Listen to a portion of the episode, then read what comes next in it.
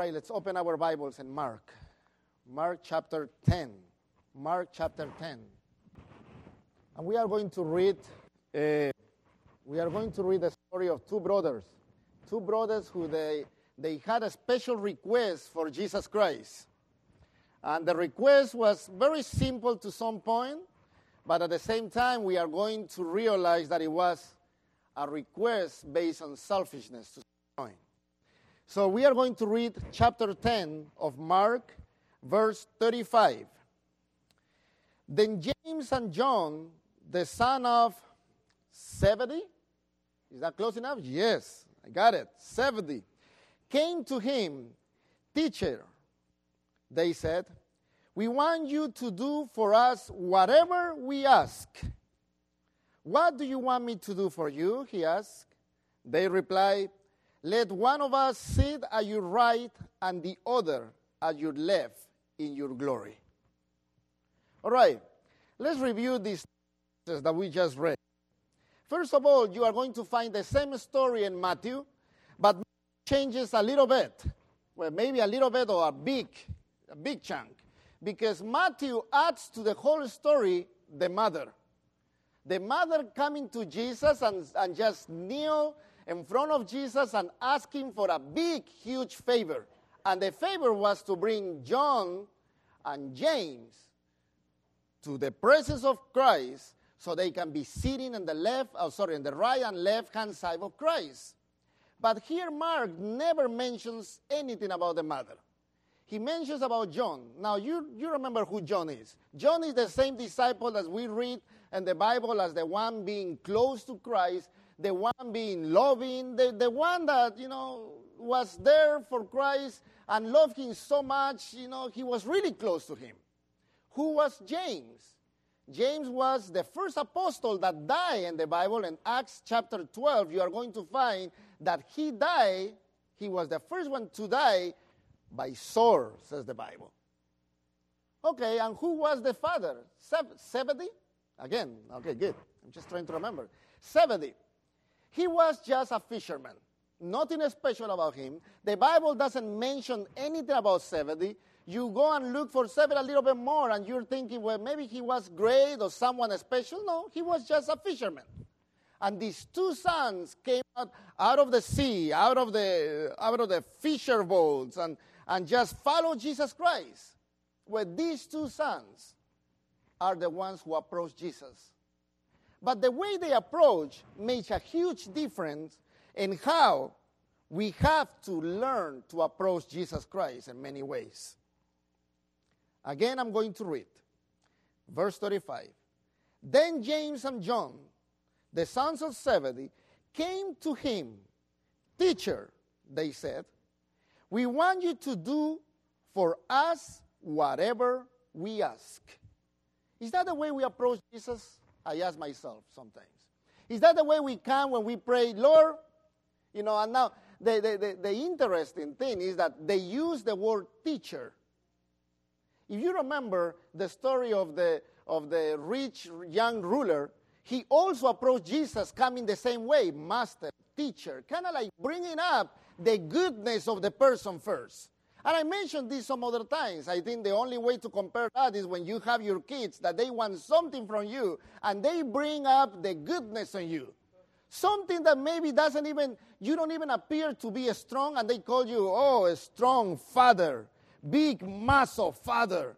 And you're kind of like, okay, what are you know? And you realize as a father, they want something from you. So here you have these two disciples coming to him, and the first thing they say is, Teacher kind of like you know everything. We follow you. You are the one teacher. We want you to do whatever we are going to ask you.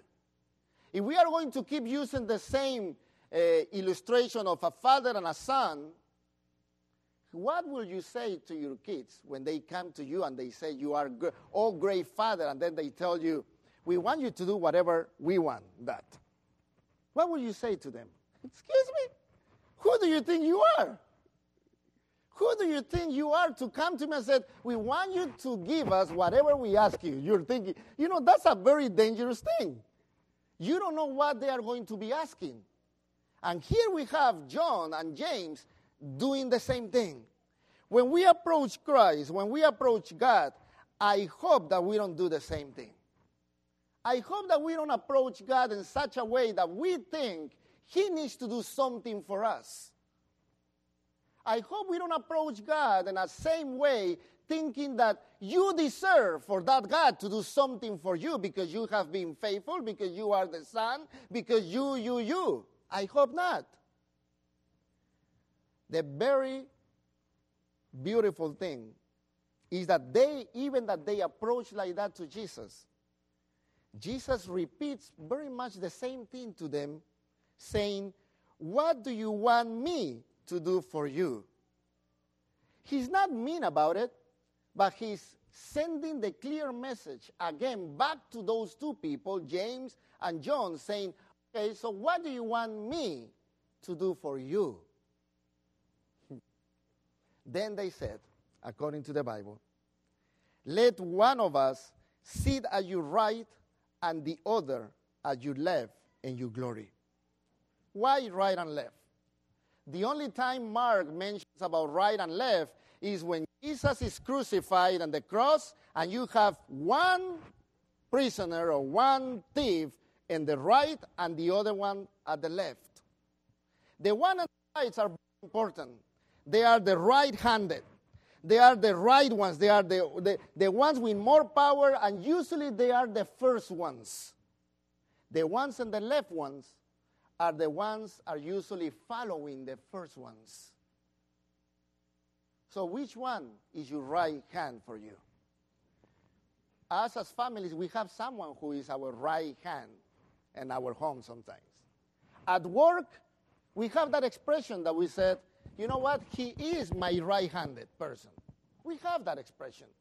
Because that's the first one. That's the one you can trust. That's the one who you probably call when you have an emergency.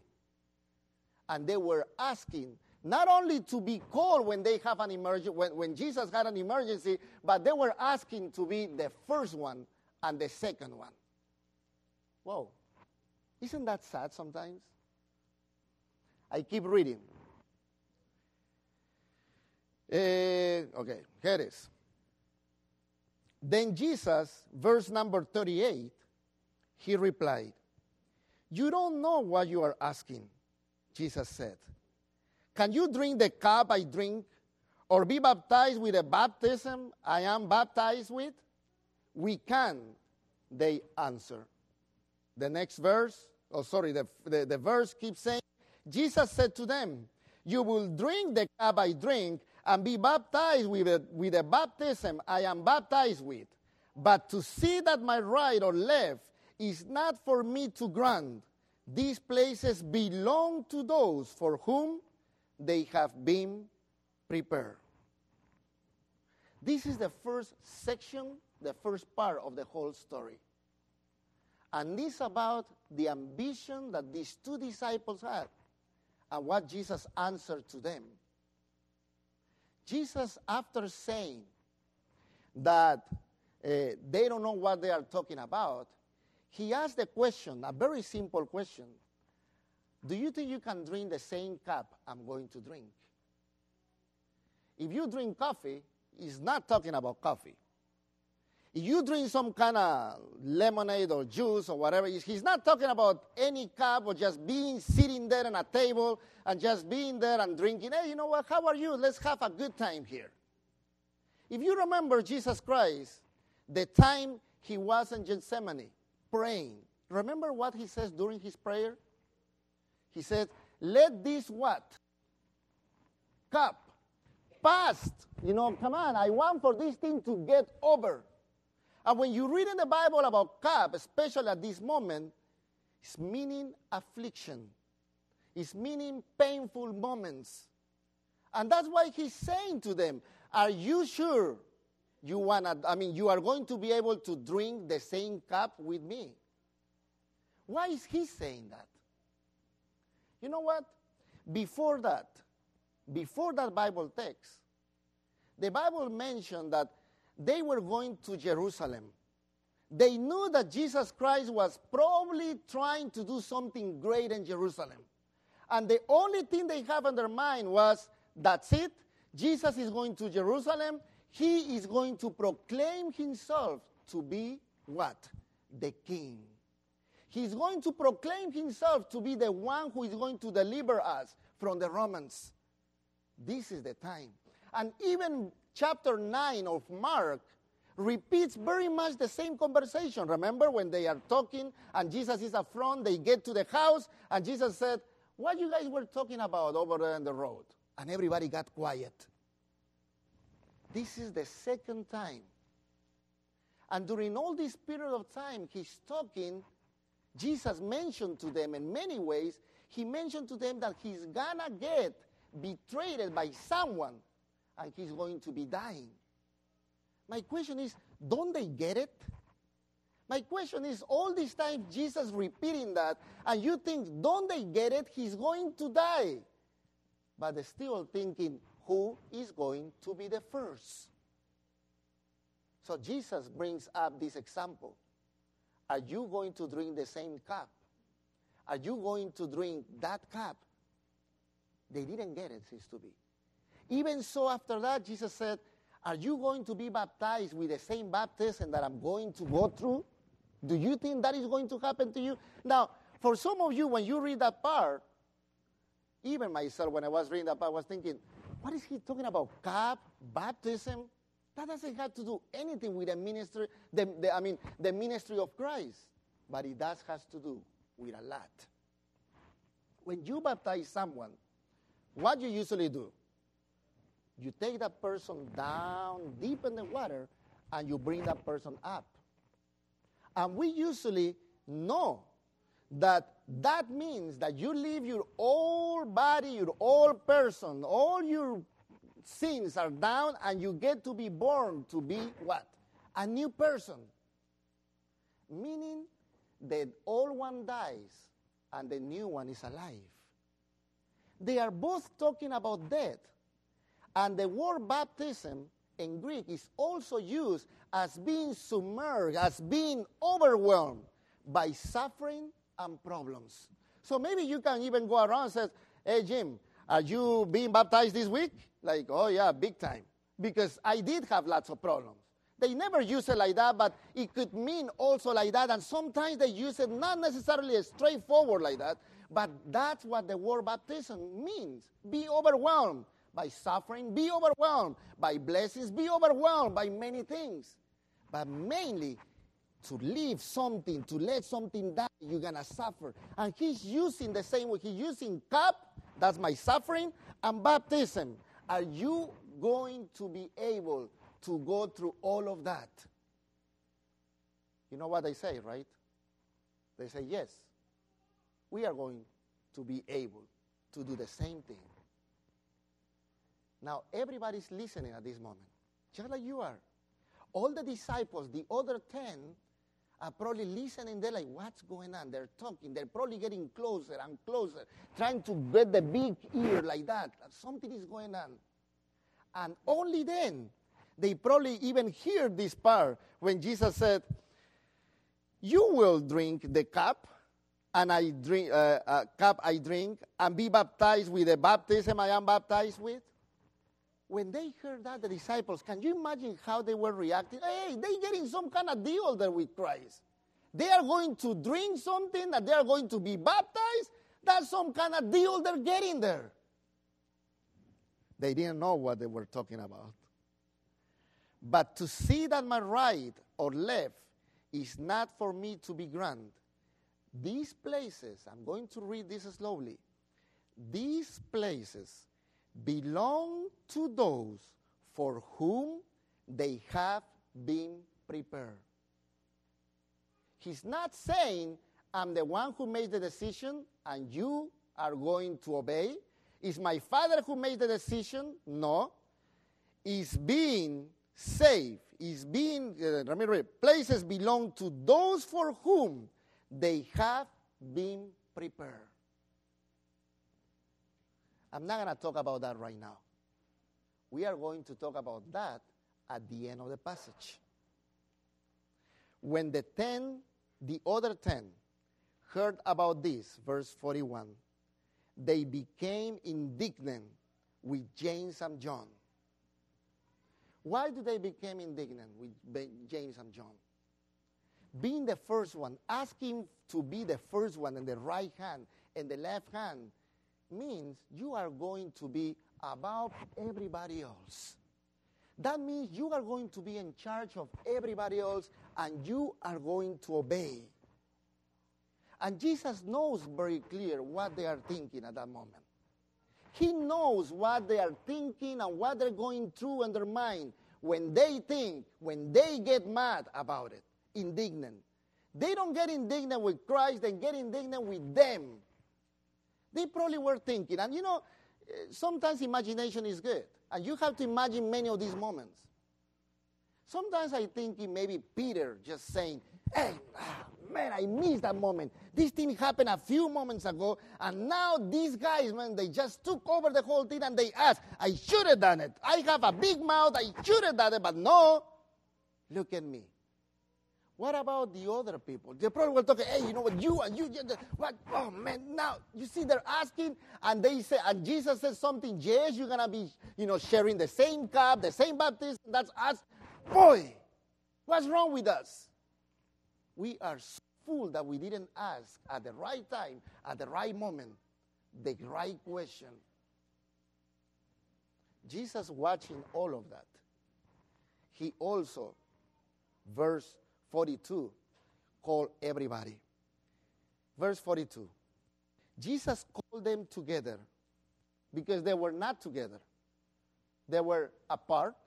They were in different areas. They were talking about the situation he called them together and said, You know that those who are regarded as rulers of the Gentiles lord it over them, and their high officials exercise authority over them?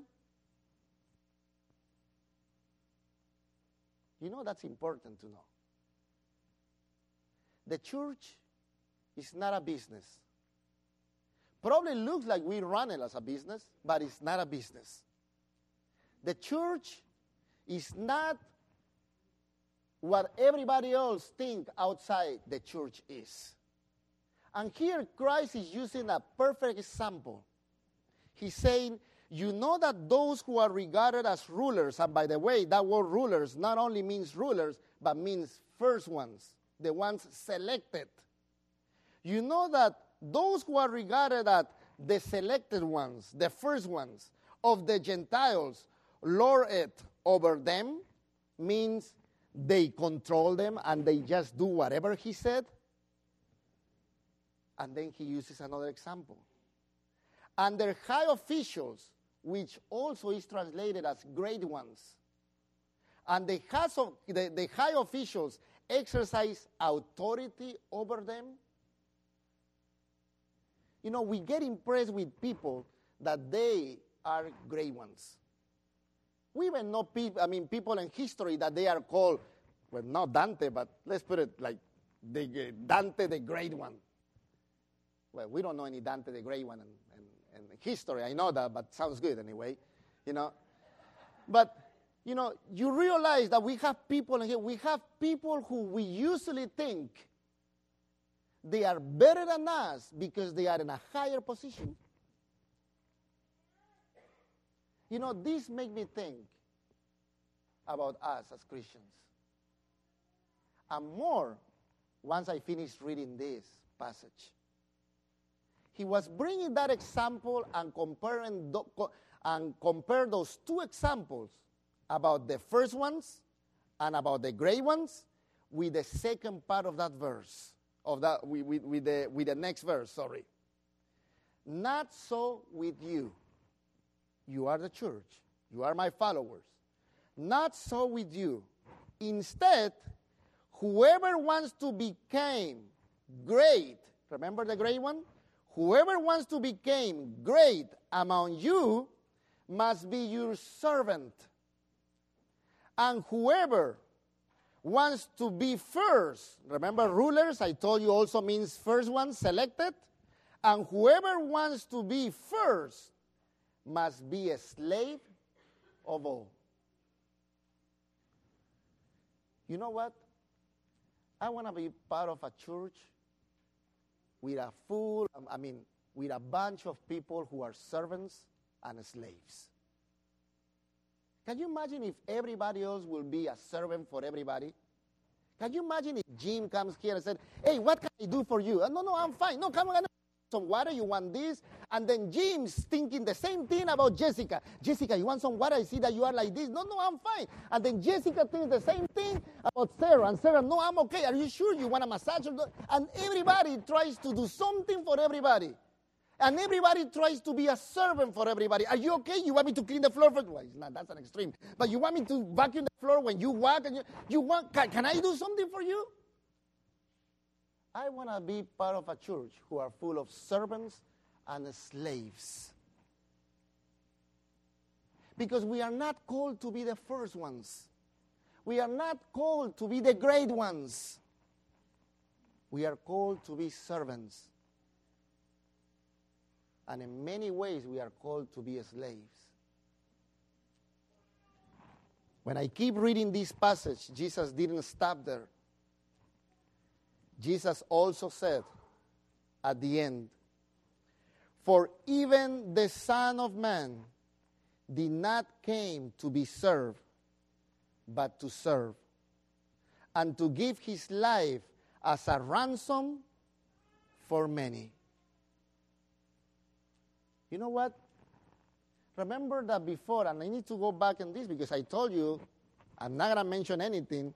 When Jesus said, verse 40, these places belong to those for whom they have been prepared.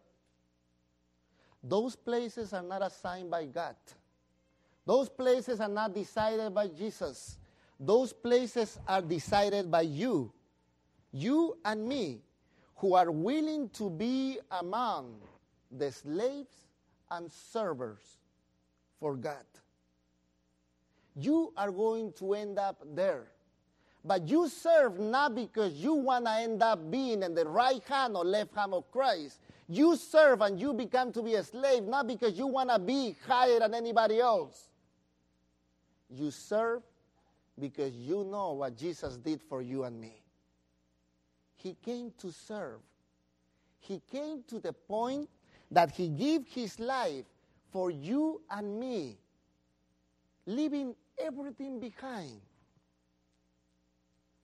I don't know how this how this could be a better how can I say I don't know how Jesus could put it better. Let's put it that way. We need to start thinking different, brothers and sisters. You know, we have lots of people to serve in this church, and lots of people to serve in this community. We had lots of people to be servants to in this community and in this church.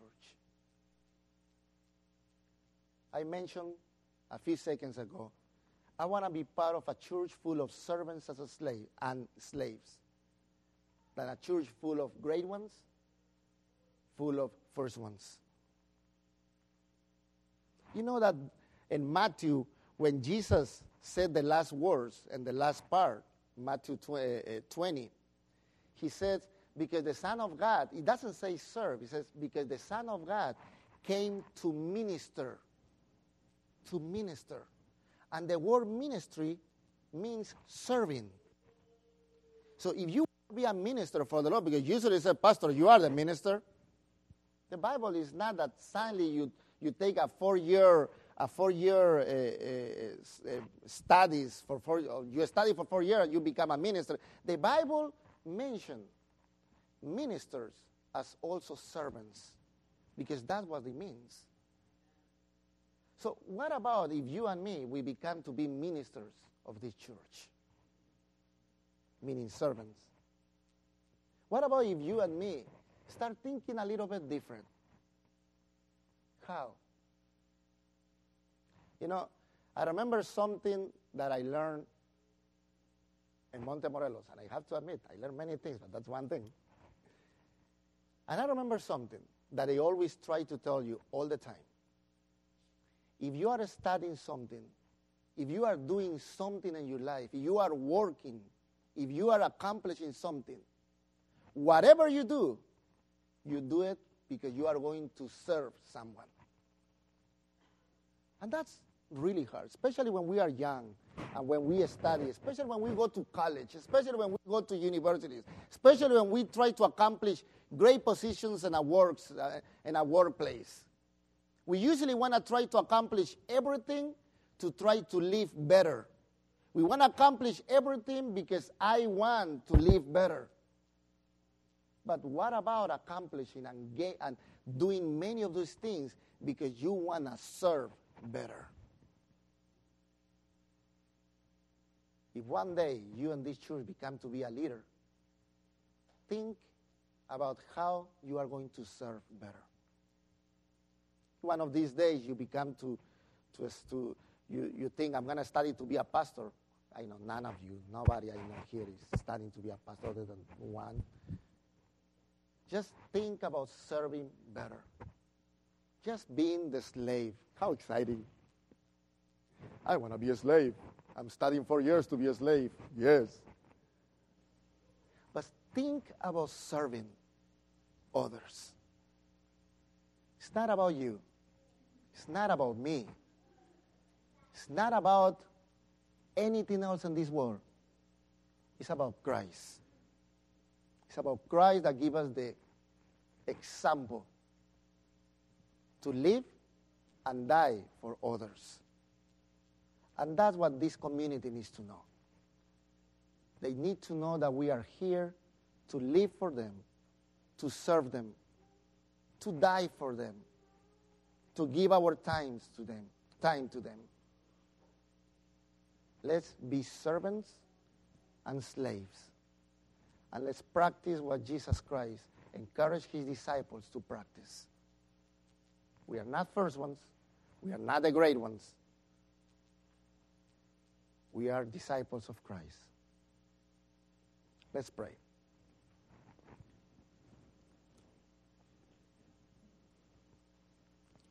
Heavenly Father, thank you. Thank you because you give us many opportunities to serve. Thank you because you give us you give us all our ministries, you give us the time, you give us the word. And sometimes we just don't focus on the right thing. And we only focus about ourselves. We only focus about what we want. Help us not to do the same mistakes as the disciples were doing. Help us to learn that being first means being the last one. Being a great one means being a slave, serving others. Not because at the end I'm going to gain something, but because at the end I'm going to be there with you in heaven. At this moment, I want to ask, oh Lord, for you to bless my brothers and sisters, for you to be with this church. Thank you because you listen to our prayers. I also want to pray for the Perez family, Kani. You know what she's going through. I can't even be in her shoes and feel what she feels, but I know it's painful. And I want for you, Lord, to be with her and her family. Forgive all of, our, all, all of our sins. Be with us as we leave this place. In Jesus' name, we want to ask all of this.